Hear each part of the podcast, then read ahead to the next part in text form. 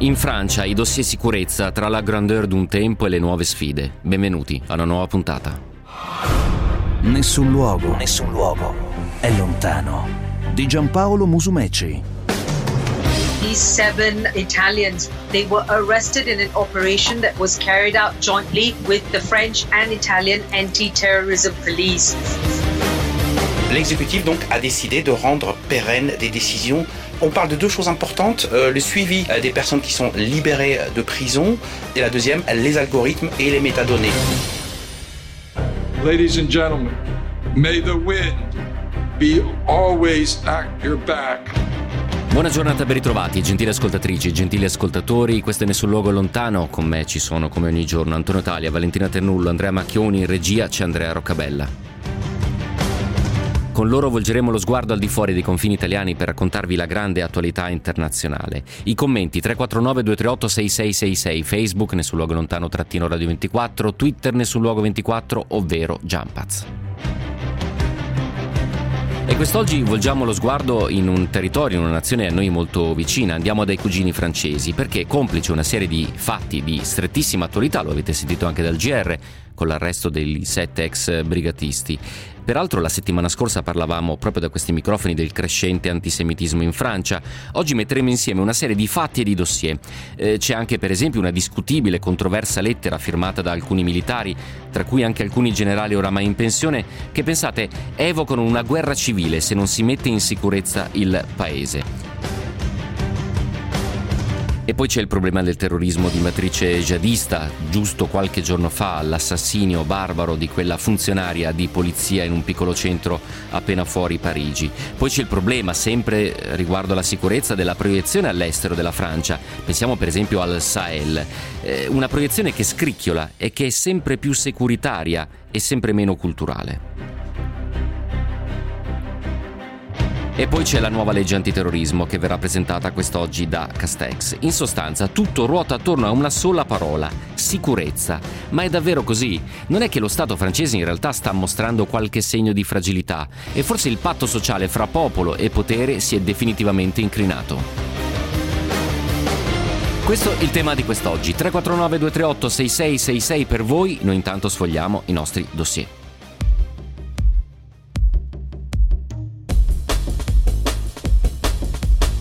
Arrivano già i primi messaggi al 349 238 6666 e sono tutti ovviamente sull'arresto degli ex brigatisti. Ci torneremo naturalmente. Intanto fatemi dare conto di quello che è un altro arresto. Eh, Ioannis Lagos, condannato a 13 anni di carcere da un tribunale greco per crimini legati al partito neonazista Alba Dorata, è stato arrestato dalla polizia belga dopo che il Parlamento europeo ha votato la revoca della sua immunità. Lagos era stato condannato lo scorso ottobre insieme al resto della dirigenza del partito per aver gestito un'organizzazione criminale. I ladri, gli atei, gli antigreci mi stanno portando in prigione. Queste le parole di Lagos sul suo profilo Twitter, poche ore dopo che i colleghi del Parlamento europeo avevano votato con 658 voti a favore e 25 contrari per la revoca dell'immunità. L'arresto è stato eseguito dalla polizia belga su mandato dell'Interpol presentato dai colleghi greci. Ricordiamo che eh, Lagos era stato eletto tra le file di Alba Dorata al Parlamento europeo nel 2019, poi aveva abbandonato il partito diventando un deputato indipendente. Adesso per lui si apre una nuova vita, una nuova odissea evidentemente dal sapore strettamente giudiziario. Voi l'avete sempre sentito dal GR, ma ci preme sottolineare un aspetto. Il Parlamento europeo ha ratificato formalmente l'accordo commerciale tra Unione e Regno eh, Unito, 660 voti a favore, 5 contrari, si scrive finalmente la parola fine a quella che è stata un'odissea, per qualcuno una tragedia in salsa eh, shakespeariana. Boris Johnson ha accolto con favore il voto, ha detto che per la Gran Bretagna è il momento di guardare al, al futuro. Eh, i, il commercio e le relazioni economiche hanno avuto serissimi problemi eh, da quando il divorzio è entrato in vigore lo scorso eh, primo gennaio, ma non è tanto questo che vorremmo sottolineare quanto il fatto, e ne abbiamo parlato tante volte qui in nessun luogo lontano, che se eh, non si arriva a un accordo su come attuare il protocollo dell'Irlanda del Nord, eh, lì come dire, la frittata resta fatta e rimarrà tale perché come vi abbiamo raccontato eh, ultimamente u- anime unioniste estremiste stanno mettendo a serio rischio la, sicur- la sicurezza di Belfast e delle sei contee. Sostanzialmente eh, bisognerà trovare un modo per proteggere il, merta- il mercato unico e allo stesso tempo evitare un confine duro con l'Irlanda che invece è membro dell'Unione Europea. Se la politica britannica e europea non troveranno una soluzione purtroppo ci troveremo nelle prossime puntate a raccontare di ancora tensioni e ancora violenze. E poi torniamo a parlare di Arabia Saudita, in particolare del principe ereditario Mohammed bin Salman. Sapete che in realtà è de facto il reggente dell'Arabia Saudita a Riyadh. In un'intervista trasmessa sul Middle East Broadcasting Center, Bin Salman inaspettatamente per la prima volta ha usato toni molto concilianti nei confronti dell'arcinemico del regno l'Iran, ha dichiarato di volere relazioni buone con Teheran. Il commento arriva poche settimane dopo che il Financial Times, ve l'avevamo raccontato, aveva svelato che le due potenze regionali avevano tenuto una serie di colloqui tenuti strettamente segreti a Baghdad. Non vogliamo che l'Iran si trovi in una situazione difficile, al contrario vogliamo che l'Iran cresca e spinga la regione e il mondo verso la prosperità. Ora è interessante notare che questo cambio totale di tono e di lessico eh, arriva dopo un lunghissimo periodo invece in cui eh, le parole utilizzate erano assolutamente incendiarie, dopo che i due paesi avevano tagliato ogni legame diplomatico era il 2016, ricorderete, manifestanti iraniani avevano attaccato le missioni diplomatiche saudite dopo l'esecuzione da parte del regno di un'importante autorità religiosa sciita. Mohammed bin Salman ha detto speriamo di costruire un rapporto buono e positivo con l'Iran che vada a beneficio eh, di tutti. Naturalmente non ha menzionato alcun eh, contatto diplomatico eh, segreto. Staremo a vedere se questa mano tesa da parte di Riyadh verso eh, Teheran troverà in qualche modo la controparte pronta perché per Teheran in questo momento il dossier principale è il rientro nei colloqui per il eh, nucleare e allo stesso tempo cercare di non essere ehm, pigiata da quello che è il nuovo fronte grazie agli accordi di Abramo, i paesi del Golfo, Israele e appunto gli Stati Uniti. E poi a Hong Kong, dove oggi è stata approvata una controversa legge sull'immigrazione, che sostanzialmente avvocati, diplomatici e alcuni attivisti temono in realtà possa dare alle autorità poteri illimitati per impedire ai cittadini hongkongesi e ad altre persone di entrare e uscire dalla città. Il governo locale, guidato da Carrie Lam, ha liquidato ogni sospetto come totale assurdità sostanzialmente viene detto che questa nuova legislazione, che sarà in vigore dal 1 agosto, mira semplicemente a controllare gli immigrati illegali, dato che il governo sarebbe in mezzo a un arretrato di domande di richiesta eh, d'asilo. Secondo gli ultimi dati ci sono 13.000 richieste di rifugiati a Hong Kong. Le rassicurazioni tuttavia arrivano in un clima di maggiore sfiducia dopo il percorso, che è sempre più autoritario, è stato intrapreso da Pechino e da Hong Kong, evidentemente sull'ex colonia britannica. Ricorderete la legge sulla sicurezza nazionale, il nuovo sistema elettorale che ormai è destinato a stroncare ogni, ogni forma di democrazia in seno al mini Parlamento. L'Ordine degli Avvocati di Hong Kong ha fatto notare a febbraio che il disegno di legge non spiegava perché tali poteri fossero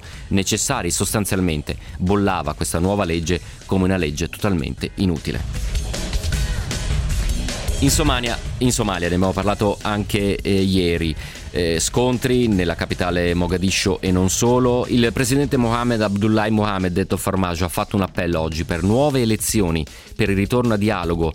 Sapete che ha prorogato di due anni il proprio eh, mandato. Questa mossa aveva innescato proteste nella capitale Mogadiscio che si erano tradotte in vera e propria guerriglia urbana tra i soldati governativi e le forze invece fedeli all'opposizione. Molti gli sfollati interni che hanno lasciato la capitale, poi ieri vi abbiamo anche raccontato della situazione di Chisimaio, un po' più eh, a sud.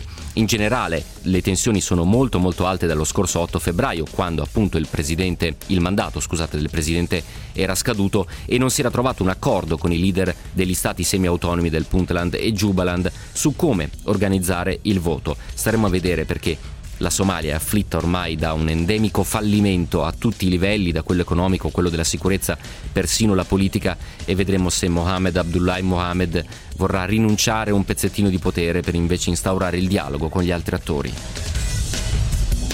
L'ultimo dossier che vi sottopongo ha a che fare invece con la controversa situazione a Cipro. Entrano nel vivo infatti quelli che sono ormai definiti colloqui per il momento informali, siamo a Ginevra, l'egida è quella dell'ONU, sul futuro dell'isola.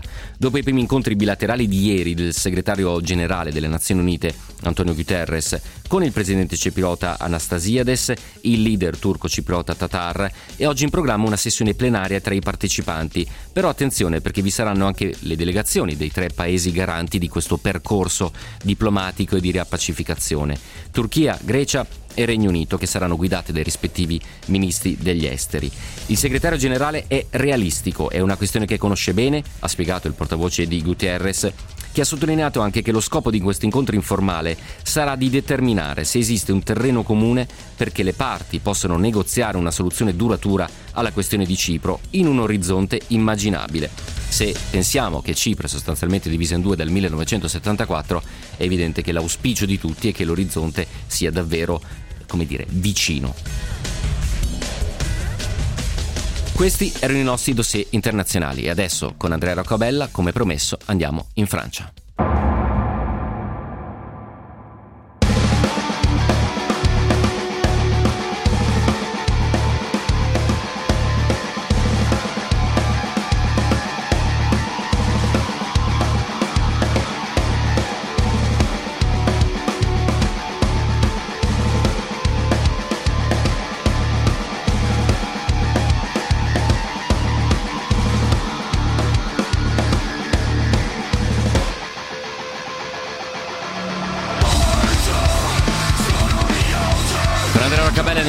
Francia andiamo a spulciare come al solito la discografia metal transalpina, un intro di una canzone che ci permetteva di prendere il, dal quinto all'ottavo arrondissement francese sicuramente e fare ritorno.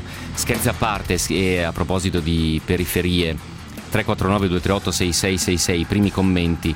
Visione di un futuro imminente dei generali francesi, basta vedere le periferie francesi dove regnano delinquenza e fondamentalismo islamico, se non ci svegliamo sarà così anche in Italia e l'ascoltatore fa riferimento a quell'allarme lanciato appunto da alcuni ex eh, altissimi ufficiali dell'esercito francese. Qualcuno dice chiamiamo gli ex brigatisti con il loro nome, assassini condannati a ergastolo, ex brigatisti è essere veramente poco credibili. Così un altro ascoltatore, qualcuno torna sul dossier Mohamed Missalman dicendo eh, MBS, questo è la, la, l'acronimo con il quale eh, dialetticamente e confidenzialmente viene chiamato, si sarà reso conto che negoziare una tregua è preferibile a farsela imporre da Biden oppure si mostra conciliante solo per far apparire ancora più isolato eh, Teheran? Queste sono ottime domande alle quali solamente il tempo e forse magari c'è qualche informazione in più sulle, su quei dialoghi segreti tenuti a Baghdad potranno eh, rispondere. Il resto dei messaggi sono tutti, hanno, tutto, hanno tutti a che fare con i vari dossier francesi. Come, dice, come vi dicevo a inizio trasmissione, c'è questa lettera molto ambigua, molto controversa, c'è una nuova legge antiterrorismo presentata da, da, Castex proprio quest'oggi, c'è l'arresto dei brigatisti. E allora andiamo a Parigi, lo facciamo con la voce di Danilo Ceccarelli. Danilo, buongiorno e ben ritrovato.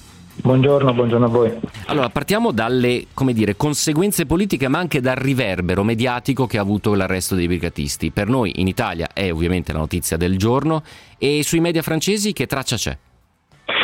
Sicuramente è un, un, argomento di cui si parla ma eh, in modo, in modo minore rispetto, rispetto all'Italia, è un argomento eh, potremmo definirlo quasi vintage per un pubblico eh, francese, visto che stiamo parlando eh, di, al centro di, di, questo dibattito c'è la famosa dottrina Mitterrand che ricordo eh, proteggeva, eh, applicata in Francia negli anni Ottanta dall'allora presidente eh, François Mitterrand che dava protezione a quegli ex terroristi di estrema sinistra che appunto si erano rifugiati in Francia e che non avevano però, questa era l'eccezione importante, che non avessero compiuto delitti di sangue. Eh, quindi eh, Macron eh, possiamo dire che con questa decisione, con, questi, con, gli arresti di questa mattina, ricordo eh, sette persone arrestate mentre altre eh, tre ricercate, eh, rompe un po' quella che era una tradizione dei suoi predecessori, sì. andando totalmente in, contro, in controtendenza. un segnale che secondo quanto riferito dall'Eliseo testimonia anche gli ottimi rapporti tra, tra Francia e Italia, ma anche mm, un segnale mm. eh, a, a, livello europeo. Qui eh, cito, sempre, eh, cito, sempre, l'Eliseo che ha parlato di un, appunto, di un segnale nel senso di una eh, giustizia comunitaria. Ecco. Le parole e il racconto di Danilo Ceccarelli da Parigi. Ehm, qualcuno peraltro appunto eh, sottolinea, qualche analista, qualche osservatore, la rinnovata amicizia tra noi e i cugini francesi. Qualcuno ricorda come vi sarebbe stata una telefonata fra Draghi e Macron proprio una decina di giorni fa. C'è un altro capitolo però, Danilo Ceccarelli, tra poco torno a quello che invece è il polso dei nostri ascoltatori e ascoltatrici. Facevo riferimento a questa nuova legge antiterrorismo da pochissimo eh, presentata. Ci aiuti a capire di che si tratta e se c'era davvero bisogno di una nuova legge contro il terrorismo in Francia? Ma, eh, legge, la legge è stata presentata eh, questa mattina eh, al, consiglio, al, consiglio, dei Ministri, a cinque giorni dall'attentato di Rambouillet eh, avvenuto venerdì a una sessantina di chilometri a sud-ovest di Parigi, dove un cittadino tunisino ha eh, ucciso una poliziotta davanti a un commissariato a colpi, eh, a colpi di coltellate. Secondo sì. i testimoni, al grido di Allah Akbar, poi dall'inchiesta è emerso che l'uomo aveva dato segni di radicalizzazione poco prima, eh, poco prima, dell'attacco. In realtà il progetto, eh, secondo quanto eh, afferma il governo, era già in cantiere da eh, diverse settimane. Certo, presentarlo a cinque giorni dall'attacco sembra essere eh, una mossa politica quasi di, mm. di, di, propaganda elettorale, visto che ricordoci abbiamo le elezioni presidenziali tra, uh, un, anno, tra un, anno, esatto. E il, progetto, eh, il progetto di legge, questo disegno di legge eh, che dovrebbe essere promulgato alla fine di luglio, in realtà è una rivisitazione di alcune misure eh, già inserite nel, nello stesso progetto di legge eh, sull'antiterrorismo applicato nel 2017 quando il paese uscì dallo stato di emergenza che era stato eh, applicato in Francia dopo gli attentati di Parigi del 2015. Eh, ci sono però alcune novità, alcune novità importanti che sono state eh, inserite soprattutto per volere del ministro dell'interno Gerald Darmanin. Cioè, quest- tra queste c'è la possibilità eh, da parte dei, degli intelligence o comunque delle forze eh, dell'ordine di raccogliere dei dati eh, personali attraverso degli algoritmi, quindi in modo automatico, sì. dalle connessioni, dalle connessioni internet. Una legge che eh, ovviamente è stata, come molte altre misure contenute nel testo, eh, criticata da osservatori, ONG, eh, perché è considerata eh, liberticida, perché non, come spesso accade in questi casi non, eh, non, non, si capiscono bene quali sono i limiti di un simile provvedimento che potrebbe andare a nuocere alle libertà individuali sì. Eh, degli utenti. Sì. Ricordo del... velocemente. Mm Prego, prego, Danilo. Eh... Ricordo velocemente che il testo poi eh, prevede eh, un inasprimento anche dei controlli per chi eh, è uscito da prigione dopo aver scontato eh, dei crimini, eh, dei, crimini, per terrorismo. Quindi pugno duro da parte di Macron che, come abbiamo già detto più volte qui in trasmissione, si sta spostando sempre più verso destra dove ormai sembra che si giocherà la prossima partita per l'Eliseo. E, le ultime puntate dell'Enio Ceccarelli sembrano quasi ruotare attorno a una serie di hashtag, eh, quasi che mm, come se una parola chiave in realtà potesse sintetizzare lo stato dell'arte di un intero paese o addirittura di una corsa presidenziale come quella che ci stai descrivendo, manca ancora un po' di tempo, però in questo caso davvero eh, l'hashtag da scegliere per questa puntata, per questi dossier è assolutamente sicurezza. 349 238 6666, grazie mille Danilo Ceccarelli per essere stato con noi, una buona giornata e un buon lavoro.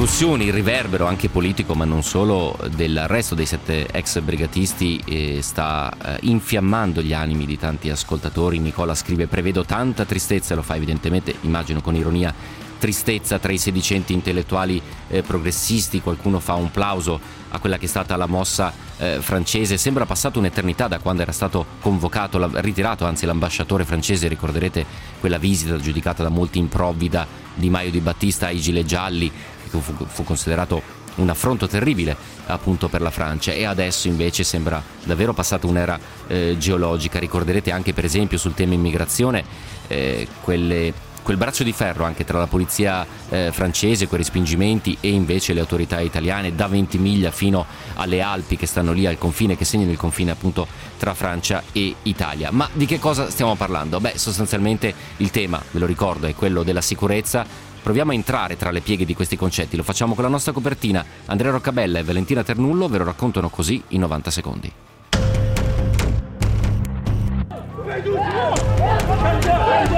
Candidato Manifestazione dei gilet gialli, l'abbiamo visto, sono ancora lì davanti all'Assemblea nazionale. Faccio fatica a capire questa necessità o tendenza dei poliziotti ad andare contro i partecipanti alle manifestazioni. Stéphanie M, 49 ans. Stefanie M, 49 anni, è stata attaccata sul posto di lavoro, il commissariato di Rambouillet. Molte moschee e associazioni sono state chiuse, mentre 231 persone sono in attesa di essere espulse. Il ministro degli interni presenterà oggi al Consiglio dei Ministri il progetto di legge sull'antiterrorismo. È un progetto impopolare e impossibile da mettere in pratica. L'equilibrio sicurezza-libertà non sarà più lo stesso. Nous ne renoncerons pas aux caricatures, aux dessins. Non rinunceremo più alle caricature, ai disegni. Continueremo, mio caro professore. Emmanuel Macron, lorsqu'il a été élu, pensait qu'il serait. Tutti pensavano che Emmanuel Macron avrebbe riformato profondamente la Francia. Invece si è trovato a dover fare i conti con dei nemici impensabili il coronavirus e dei nemici interni che seminano la morte.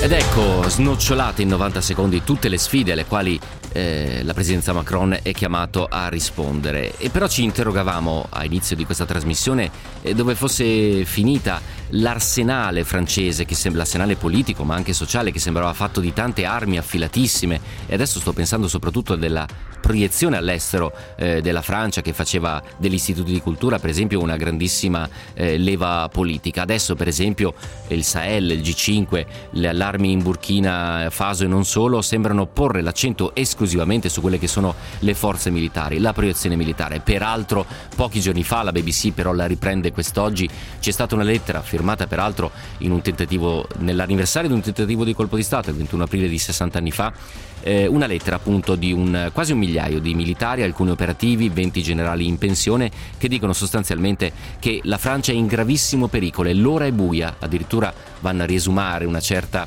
eh, narrativa, un certo lessico utilizzato in tempi molto molto diversi.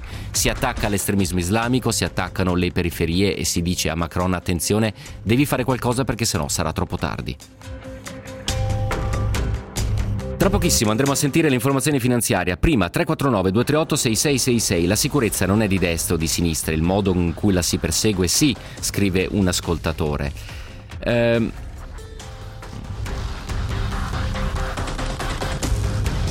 sono una serie di domande da parte degli ascoltatori che vanno, come dire, un po' sulla filosofia, filosofia politica, perdonatemi, un po' su quelli che sono affari più strettamente italiani, ma sapete dei quali non per snobismo, ma per competenza e missione del programma assolutamente eh, non voglio entrare. Facciamo così, siccome i messaggi sono tanti, ho bisogno di qualche minuto per scorrerli e individuare quelli eh, che meglio ci aiuteranno a proseguire in questo viaggio. Piccola pausa, la borsa, poi torniamo.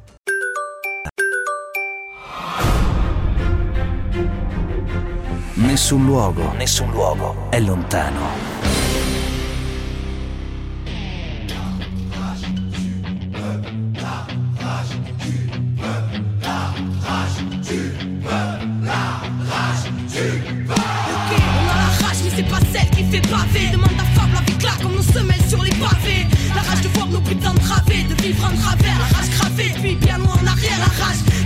Ancora una volta ben ritrovati, ascoltatrici e ascoltatori. Questo è Nessun Luogo Lontano. Quest'oggi accendiamo i riflettori sui tanti dossier che in questo momento sono importanti per la politica francese, ma che rispondono sostanzialmente a un unico titolo, che è sicurezza. Da un lato l'arresto dei sette ex brigatisti, dall'altro la nuova legge antiterrorismo, poi c'è la questione della proiezione della sicurezza in Francia all'estero col Sahel i tantissimi problemi, la missione Takuba, eccetera. Abbiamo il problema dell'antisemitismo francese, ne abbiamo parlato nelle scorse eh, settimane, e poi quella lettera da molti giudicata assolutamente improvvida eh, di alcuni eh, militari, almeno un migliaio, 20 generali in pensione che dicono, lanciano l'allarme sostanzialmente, attenzione signor Presidente Macron, la Francia è in pericolo e l'ora è buia.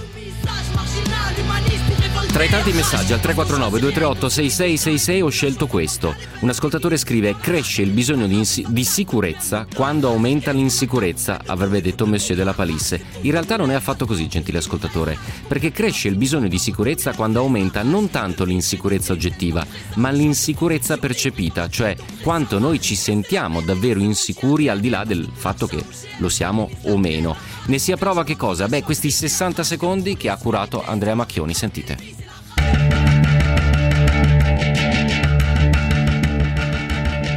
A 12 mesi dalle elezioni in Francia, un sondaggio dell'Istituto francese di opinione pubblica fotografa le priorità dei cittadini, stilando una lista dei temi caldi nell'attuale dibattito pubblico che influenzeranno la prossima campagna elettorale. Nell'era Covid-19 è inevitabile che la salute sia una priorità per l'85% della popolazione francese, a cui segue l'educazione dei figli, importantissima per il 72% del campione. Staccati di pochi punti però figurano il tema della sicurezza e la lotta al terrorismo e alla delinquenza, considerati di altissima priorità rispettivamente dal 72 e dal 70% della popolazione che li ritiene più importanti anche della lotta alla disoccupazione e della precarietà economica.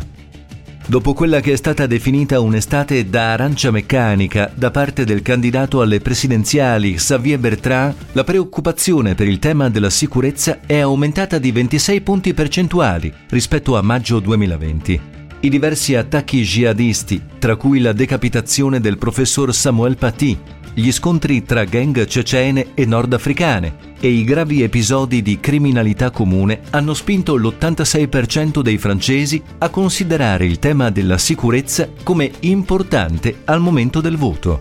Il sondaggio mostra che in Francia la sicurezza non è più un tema appannaggio solo della destra. Se da un lato il 99% degli elettori repubblicani e del Rassemblement National ne fa un elemento determinante per il proprio voto, la questione influenzerà notevolmente anche l'86% degli elettori di En Marche, il partito centrista di Macron, l'80% dell'elettorato socialista e perfino il 70% dei simpatizzanti di La France Insoumise, movimento di sinistra radicale.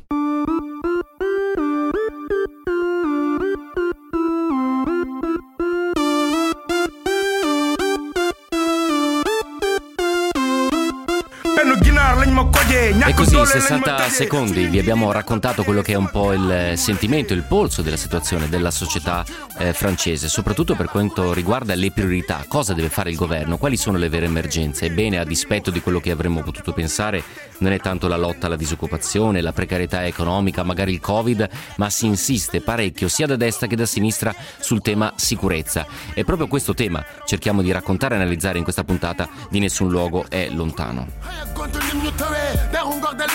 Come ho già ricordato, oggi la BBC racconta di questa lettera firmata da oltre mille, mille, militari, tra cui anche 20 generali in pensione, indirizzata a Macron. Si denuncia la deriva del paese lacerato tra fanatismi partigiani e sotto l'ombra del pericolo islamista che minaccia di occupare il paese. Tra gli altri pericoli, quelli che chiamano le orde delle periferie, facendo riferimento agli immigrati. E eh, sostanzialmente questa lettera si chiude con un invito a non procrastinare ulteriormente, a prendere decisioni, altrimenti domani ci sarà una guerra eh, civile, creando eh, caos e morti per le quali il presidente sarà responsabile.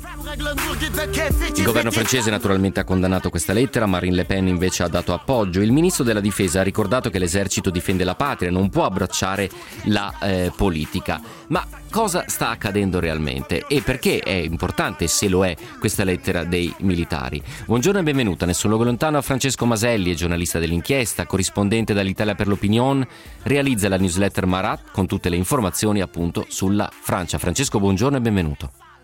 Buongiorno a voi e grazie mille. Allora, quanto è rilevante questa iniziativa dei generali? Si tratta sostanzialmente di un'allusione a un golpe un po' in salsa da operetta oppure qualcosa di più serio? No, allora sicuramente è una cosa un po', eh, se vogliamo, se mi passate il termine da scappati di casa, nel senso che era... è un francesismo eh, questo, Francesco. Esatto, eh, era, una, era una lettera mandata a un giornale di estrema destra che tra l'altro aveva titolato una settimana prima con un'intervista a questo personaggio un po' discutibile che si chiama Philippe de Villiers e il titolo era Io invoco l'insurrezione, quindi mm. diciamo così è un giornale che ci sta puntando molto su questa cosa di fare un colpo di Stato, per cui sì. eh, tenderei a relativizzare. Sì. E infatti in realtà eh, all'inizio nessuno quasi se n'era accorto. Eh, se non perché è stata inviata mercoledì scorso questa, sì. Eh, questa lettera e noi ne stiamo parlando una settimana dopo. Perché? Perché venerdì sera Marine Le Pen ha detto che condivideva to- diciamo, quello che scrivevano questi generali, che praticamente dicevano se il governo non interviene per mettere a posto la situazione interveniamo noi, ehm, e li invitava a iscriversi al, Front, al Rassemblement National e fare campagna elettorale con lei. Quindi da quel momento diciamo, il, il l'argomento è passato da polemica diciamo piccola e magari periferica a tema nazionale che ha espresso della, la ministra della difesa ci sono state delle richieste di sanzione per alcuni eh, di questi che non sono ex militari, ma alcuni sembra che invece siano in servizio, sono la minoranza, diciamo sì. così, eh, perché poi il cuore di queste, di queste delle persone che hanno hanno firmato sono ex generali in pensione, sì. eh, però comunque insomma ci fa capire secondo me eh, che c'è un forte, una, una, parte del paese diciamo così che chiede più sicurezza eh, e vuole che il governo aumenti diciamo, in qualche modo il suo apparato repressivo. Sì. Eh, poi è una minoranza dell'esercito ovviamente che la pensa in questo modo, però secondo me eh, ci fa capire che un tema c'è e il fatto che Marine Le Pen che sta facendo di tutto per normalizzarsi e per dire io non sono pericolosa, eh, faccio parte dell'arco costituzionale, posso diventare presidente, non dovete avere paura di me, mm, si mm. senta talmente forte da dire io questa eh, lettera la utilizzo politicamente, beh ci fa capire che insomma eh, che, che è molto competitiva secondo me l'anno prossimo. Non c'è dubbio, oltre che naturalmente essere molto abile dal punto di vista politico, benché cinico, perché cavalcare un dossier di questo tipo è sempre molto molto sdrucciolevole. Il dossier qual è? Beh, sostanzialmente la sicurezza e sembra quasi che la maggior parte degli stessi dossier voluti dal governo Macron sembrano convergere tutti su quest'unico tema. Ironizzavamo sul fatto che le ultime puntate in Nessun Luogo Lontano sembrano concentrarsi su una parola, su un hashtag, qualche puntata fa, genocidio, quello armeno, ieri apartheid per parlare appunto di quella denuncia voce di Human Rights Watch, oggi sicurezza. E poco conta, devo dire, l'ironia dell'ascoltatore che eh, mi risponde eh, quella dell'insicurezza percepita e non reale mi ricorda quella di Berlusconi 15-20 anni fa, grande arrampicata sugli specchi, gentile ascoltatore, senza offesa, si studi un paio di manuali di criminologia e si guardi i dati e poi ne riparliamo. Torno invece da Francesco Maselli per capire se e come mai Macron che in qualche modo complice peraltro anche la nuova legge antiterrorismo presentata quest'oggi, voglia sottrarre dossier sicurezza alla Le Pen, quasi come dire a collocarsi più a destra ancora della Le Pen, intestandosi appunto la sicurezza della Francia. Ah, è una strategia perché Macron ha capito, ha percepito che l'asse dell'opinione pubblica francese si è spostato a destra su questi temi. Prima citavate eh, questo sondaggio molto interessante su quanto il tema sicurezza sia importante per i francesi, io lo estenderei anche sul tema dell'identità, sul tema eh, della laicità, eh sì. sul tema del rapporto eh, con eh, l'islamismo radicale e con l'Islam in generale, col fatto religioso proprio, se così vogliamo. Sì. Eh, c'è tutto questo insieme che in Francia si, ha un nome, si dice régalien, eh, questa è l'espressione che loro utilizzano, cioè tutto l'insieme dei, eh, degli argomenti su cui si eh, nota la potenza dello Stato. In sì. Lo Stato può intervenire diciamo, eh, sulle cose più importanti, quindi appunto proprio sulla tua sicurezza, sulla tua eh, identità. Sì. Eh, questo è un tema fondamentale che è dibattuto da tutte le forze politiche. Il problema è che in questo momento la sinistra in Francia ha grandissima difficoltà a entrare nel dibattito, sì. non sa come declinarlo, mentre eh, l'estrema destra sa come declinarlo perché diciamo, è il suo marchio di fabbrica, sì. Marine Le Pen eh, eh, è proprio su questo che, che prende i voti e Macron si trova un po' in difficoltà perché nota appunto come diciamo che la società si è spostata a destra e anche le sue politiche si sono spostate a destra su altri temi. Quindi diciamo così, lui è come se stesse cercando di completare un una piattaforma politica che è quella proprio del centrodestra classico gollista sì, sì. francese. Chiarissimo, sono molto chiare le parole e l'analisi di Francesco Maselli, firma dell'inchiesta ma anche dell'Opinion e poi la sua newsletter Marat per informarci su tutto ciò che accade a proposito dei nostri cugini eh, d'Oltralpe. Eh, Francesco Maselli, sanno tanti i dossier, hai fatto bene anche a ribadire come dire, la, la, la perdita in qualche modo di identità, i problemi sull'integrazione, sull'immigrazione, le banlieue a partire dal 2006, i temi sicurezza sono tantissimi, sto pensando in questo momento anche a Marsiglia per esempio che da anni in preda a una serie di eh, lotte tra gang criminali armate fino ai denti che sono un serissimo problema per la, la città costiera che fra l'altro tra gli altri problemi ha, udite udite, attorno alle vie port il traffico. Nessun luogo, nessun luogo è lontano. Ñun ñooy tas de bés ñooy buju ba bés ñun ñooy ñi ñàkk chance wax leen ñun ñooy gént bés xol yi giif ci sës ñun ñooy ñi ñàkk chance wax Ancora una volta ben ritrovati ascoltatrici e ascoltatori in questa puntata tutta francese, cerchiamo di capire meglio che cosa significa e come si va a sviluppare, a dispiegare un dossier gigantesco che è quello sulla sicurezza. Eh, Antonio Tali ha raggiunto Alain Chouet, ricercatore associato al Centro Europeo per l'Intelligence Strategica e la Sicurezza, un, arab- un arabista, peraltro era anche ex dirigente dei servizi esteri, ha lavorato a Beirut, a Damasco, a Rabat. Lui ha chiesto lumi e ha chiesto conto di questa nuova legge contro il terrorismo che, lo ricordiamo ancora una volta, prevede per lo Stato di attingere una serie di informazioni personali, eh, peraltro informazioni a cui noi quotidianamente invece, che quotidianamente regaliamo ai vari social. Sentite come il ricercatore, l'analista risponde a questa specifica domanda. Non credo sia necessario fare di più. Come avete ricordato, ci sono già molte norme sia nel codice penale che nel codice di procedura penale che offrono tutte le disposizioni necessarie per lottare efficacemente contro la minaccia terroristica. Detto questo, però, queste norme erano più rivolte alla criminalità tradizionale che a una criminalità di matrice terroristica ed effettivamente avevamo bisogno di miglioramenti e adattamenti per aggiornarci alla situazione attuale. E mi riferisco ovviamente all'impiego di internet e dei social media.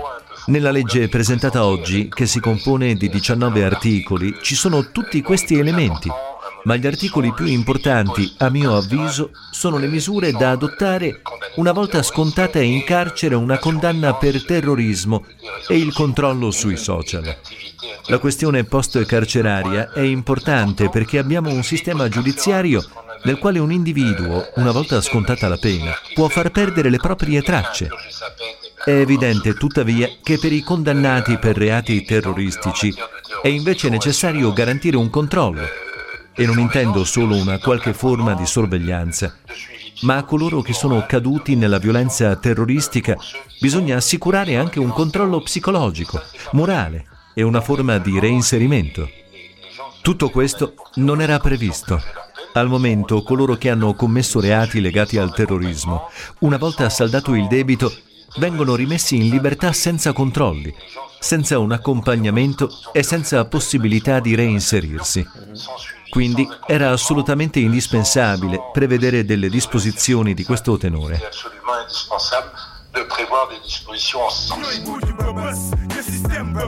La voce e il commento di Alain Chouet, ricercatore associato, vi dico il nome francese di questo centro, il Centre Européen pour le Renseignement Stratégique Strategique, scusate, la Sécurité, un arabista, dirigente dei servizi esteri, Beirut, Damasco, Rabat, fra le località nelle quali ha, le, nelle quali ha lavorato. L'ho raggiunto Antonio Taglia, è interessante la parte che Chouet analizza sul fatto che una volta che una persona ha scontato un, un debito per reati di terrorismo poi si debba continuare a tenerlo d'occhio. Peraltro sono stati tenuti d'occhio ma lasciati liberi i brigatisti rossi che invece quest'oggi la giustizia francese ha eh, ripreso. Torniamo su questo dossier che è molto caldo e molto sentito dagli ascoltatori. Francesco Maselli, firma dell'inchiesta dell'Opinion, fra gli altri.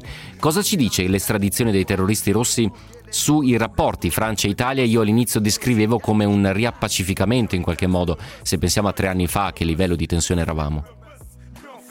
Sì, l'Eliseo ha detto che è stata una decisione proprio dal personale del presidente Macron e ha citato più volte la netta, eh, il virgolettato esatto è la netta eh, grandissima relazione ecco, tra eh, Draghi e Macron, la netta fiducia tra i due, eh, questo è il virgolettato esatto, quindi eh, le, diciamo, la Francia ha voluto molto spingere sul fatto che è una tappa delle varie che ci dovranno portare alla firma del Trattato del Quirinale quest'anno, è un trattato bilaterale molto importante tra eh, Francia e Italia, quindi c'è sicuramente eh, la volontà, diciamo così, da parte del, eh, di Macron di chiudere definitivamente la mm. pagina di scontri e di incomprensioni che sì, era, è stata aperta eh, dal governo giallo-verde, come dicevate all'inizio del, eh, della puntata. Eh, e poi c'è tutta invece la parte eh, di sicurezza interna, perché sarà una casualità, una coincidenza, però insomma oggi Macron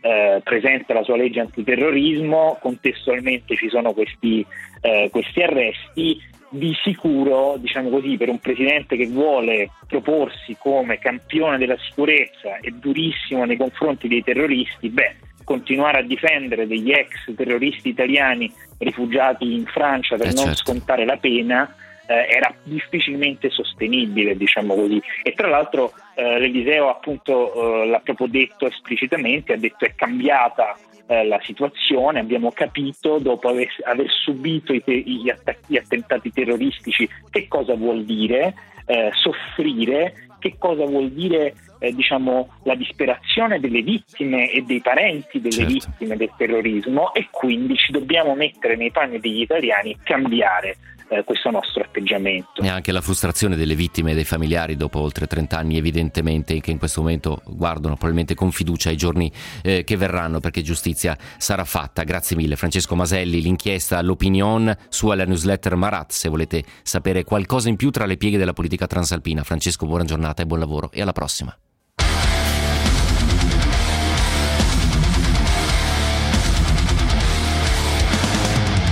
Proposito di riavvicinamento tra Italia e Francia, proviamo a fare un collegamento che forse apparirà più ardito, però se mettiamo insieme questa diciamo, consegna, questa estradizione che avverrà immaginiamo molto a breve, mettiamo insieme la eh, missione delle forze speciali italiane in Niger a sostegno dell'operazione Takuba, beh diciamo l'equazione mi porta immediatamente in Libia dove vorrei davvero sapere se la competizione tra Eni e Total, tra Roma e Parigi, troverà in qualche modo un punto di mediazione adesso che la mediazione la sta facendo da padrona proprio in Libia, nonostante qualche eh, piccolo terremotino che vi abbiamo raccontato nei giorni scorsi per il governo eh, ad interim.